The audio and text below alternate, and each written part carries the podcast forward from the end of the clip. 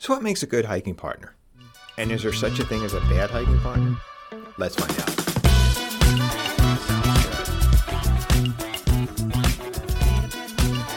Hello, everyone, and happy Thursday to you. Hope we're all getting ready for this beautiful upcoming weekend.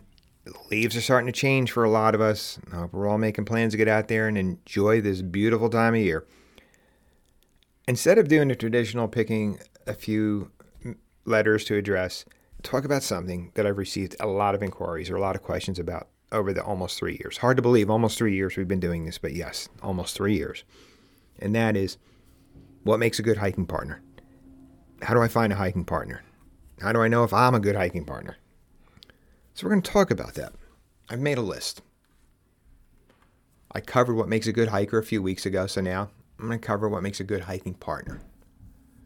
So, we all know hiking and, and backpacking, because I'm going to use, you know, when I say hiking or backpacking, they're, they're interchangeable for my purpose. For my, if I say hiking, yes, it applies to both. They're interchangeable for me. It's, it's a great activity and we all enjoy doing it. It gives it, but there's a lot of rewards we get from it connecting with nature, challenging our limits, to creating lasting memories. Solo hiking has a lot of merits. I've talked about it. You've heard me talk about it with guests. That solitude, that time to be with yourself, to learn about yourself, to reflect. It's awesome.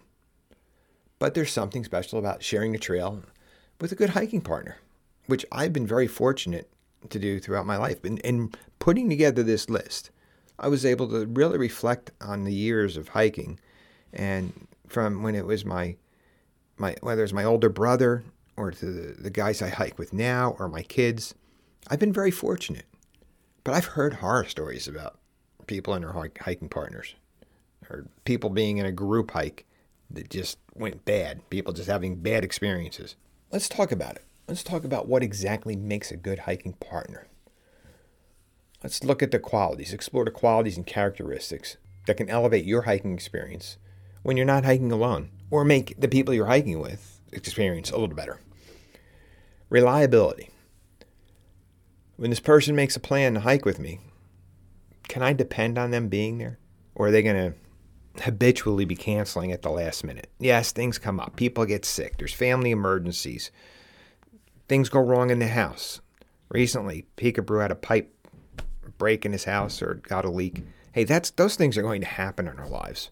When I talk about reliability or un, you know, not being reliable, I'm talking about the people who consistently are canceling at the last minute or the morning of. That's inconsiderate. And that can ruin your plans, especially if you're someone who really feels you need to hike with a partner. Item number one, and what makes a good hiking partner, is reliability.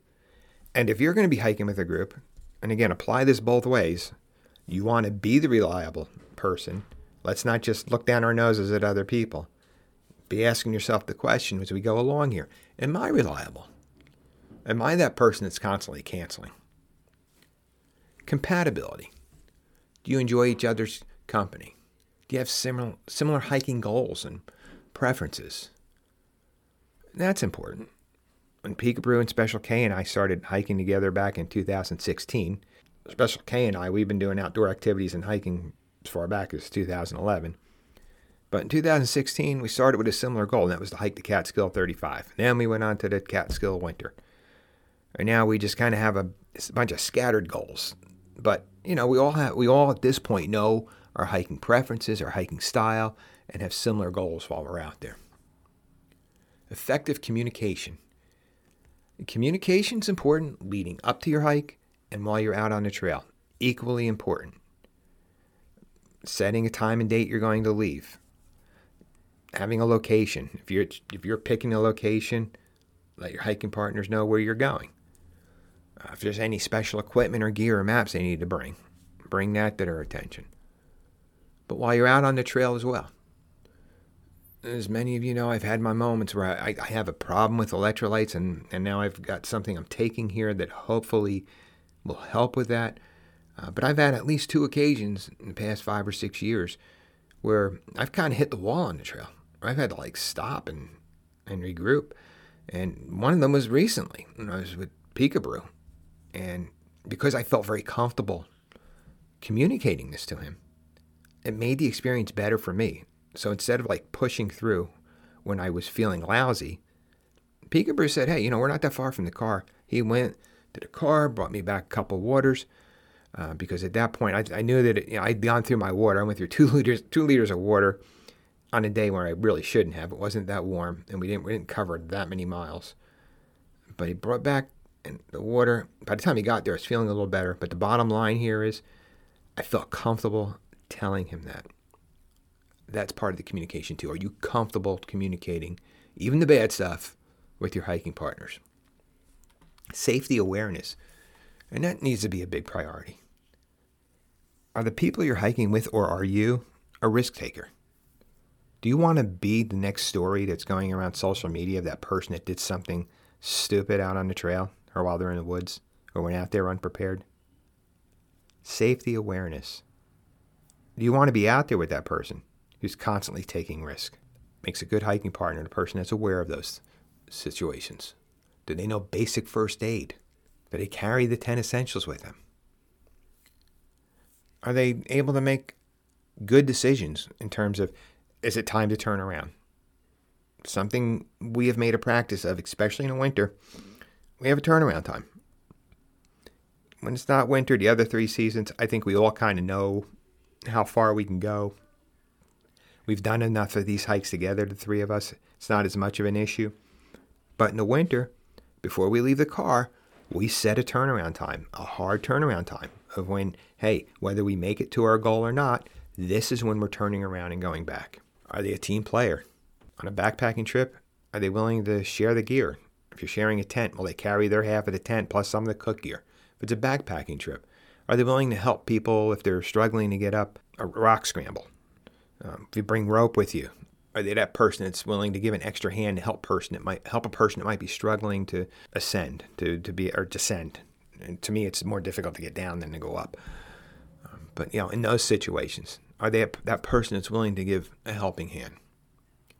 Positive attitude, probably the most important thing you can bring out on the trail with you, whether you're with a group or not. And that's a tough one to keep. We learned that this year. Well, I learned it twice this year. One of our hikes, you heard me talk about it 15 or 16 hours in a tent while it was raining. We had solo tents, so we were like split up. So it wasn't even like we could talk, play cards. We just laid in our tents by ourselves for 16 hours. The next morning, we had a discussion. The consensus was let's just pack it in and go home. And we went home, I believe, with positive attitudes. Wasn't a wasted trip. Again, with a positive attitude is don't look at it as I failed to meet my goal or I failed to do this. You don't fail when you go out into the outdoors. You just make a decision to go back another day. You're just saying, hey, you know what? I didn't make it to that summit. I didn't finish this trail. I'll go back another day. Look for the positives. You got to enjoy time with your friends. You got to spend some time in the outdoors. Number seven, respect for nature. And this is an important one too. Remember, you're the visitor. When you're out there in the forest, you're the visitor. Be respectful of that. And practice leave no trace. It is so important. And I'm seeing this ignored more and more.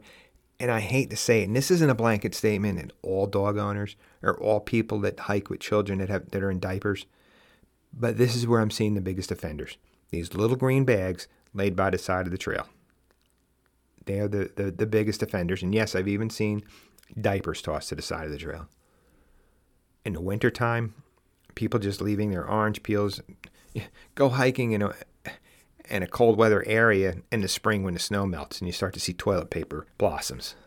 Leave no trace, please. If you're with somebody who's not aware of leave no trace, in a respectful and kind way, talk to them about it. Try to make sure they understand it and are practicing it adaptability. Right, as I stated just recently, nature's unpredictable. When we went up there that day, there was a chance there might have been a shower. When John and I went back up and we were going to spend two weeks, that was our grand plan. Nothing in the forecast said there was going to be three straight days of rain and it was going to be an historical amount of rain dropped on the area. It happened. We had to make decisions. You know, I might not be ones that at the time I was completely happy with, but again, had to be uh, be positive about it and just say, hey, you know what? We had to go home. We'll go back another time. Mountains aren't going anywhere. Could have hung out for two or three days in the rain. That wouldn't have been fun. We made the right decision. We adapted. So, adaptability for you and the people you're hiking with. And the enjoyment of silence, those moments when you really won't be talking. Yeah, believe it or not, on occasion, I get talked out. I don't have anything to say. Not very often, but it happens. When Schumann and I hiked the Tahoe Rim Trail, on our way back to San Francisco, we talked about those moments where what felt like maybe just minutes were really like hours where we weren't talking to each other at all, only because we just were in a mentally in a place where we didn't feel like we needed to carry on a conversation. And friendship. Finally, a good hiking partner or someone whom you can share a strong bond. Hiking together can create unforgettable memories, strengthen your friendship. Uh, when I've done this with my children, it's especially now they're adults, I feel like it brings us closer. So that's the 10th thing that makes a good hiking partner. And I guess for friendship, you maybe just need to be open minded or have that willingness or wanting to do that. I hope this helps all of you who have asked these questions over the last three years. Finding a good hiking partner, for me, it's been easy, as I said. It hasn't been a problem for me. I have heard stories where people's goals have been overly ambitious and it ruins the hike for other people. In fact, there was a hike leader that um, in the Catskills a couple of years ago, somebody had complained about. They were going out there, and even though they were leading a group of six or seven, they were just going and going and going and didn't care how far behind people were. Yep, that's going to happen. Even when you're a hiking hike leader, you you're it's a partnership. You're out there with a group. People whose goals aren't similar. Back to my days with the Boy Scouts, there was a leader who took a group of boys out in a mountain range that he was trying to hike to check off a list. The boys weren't prepared to do that, nor did they want to do it. There's a number of things that can create a bad hiking partnership. Fortunately, I haven't had to deal with them. But if you have, I hope these 10 items are helpful to you. If you already have a hike, hiking partner or you're getting into a club or a hiking group, ask yourself these questions. Are you being that person? Are you enjoying the silence? Are you being adaptable while you're out there? Are you respecting nature? Do you have a positive attitude, etc., etc.? Everybody, get outside, enjoy this time of year. The cooler temperatures are here, the leaves are changing. Have some fun and do your best to be safe. Thanks for listening. If you haven't done so yet, go to our website, papabearhikes.com. Listen to past episodes. Check us out on social media. Go to our YouTube channel, Martin Outside. All those links are there. In addition to that, you can buy our book or see what you're missing out on if you're not a Patreon member yet. Remember to get outside, have fun, and be safe. This episode of Papa Bear Hikes has been brought to you by Avalon Publicity. Avalon Publicity, increasing the digital footprint of content creators and skilled professionals via website development and social media services. For more information about Avalon Publicity, go to their website, avalonbusiness.org. That's avalonbusiness.org.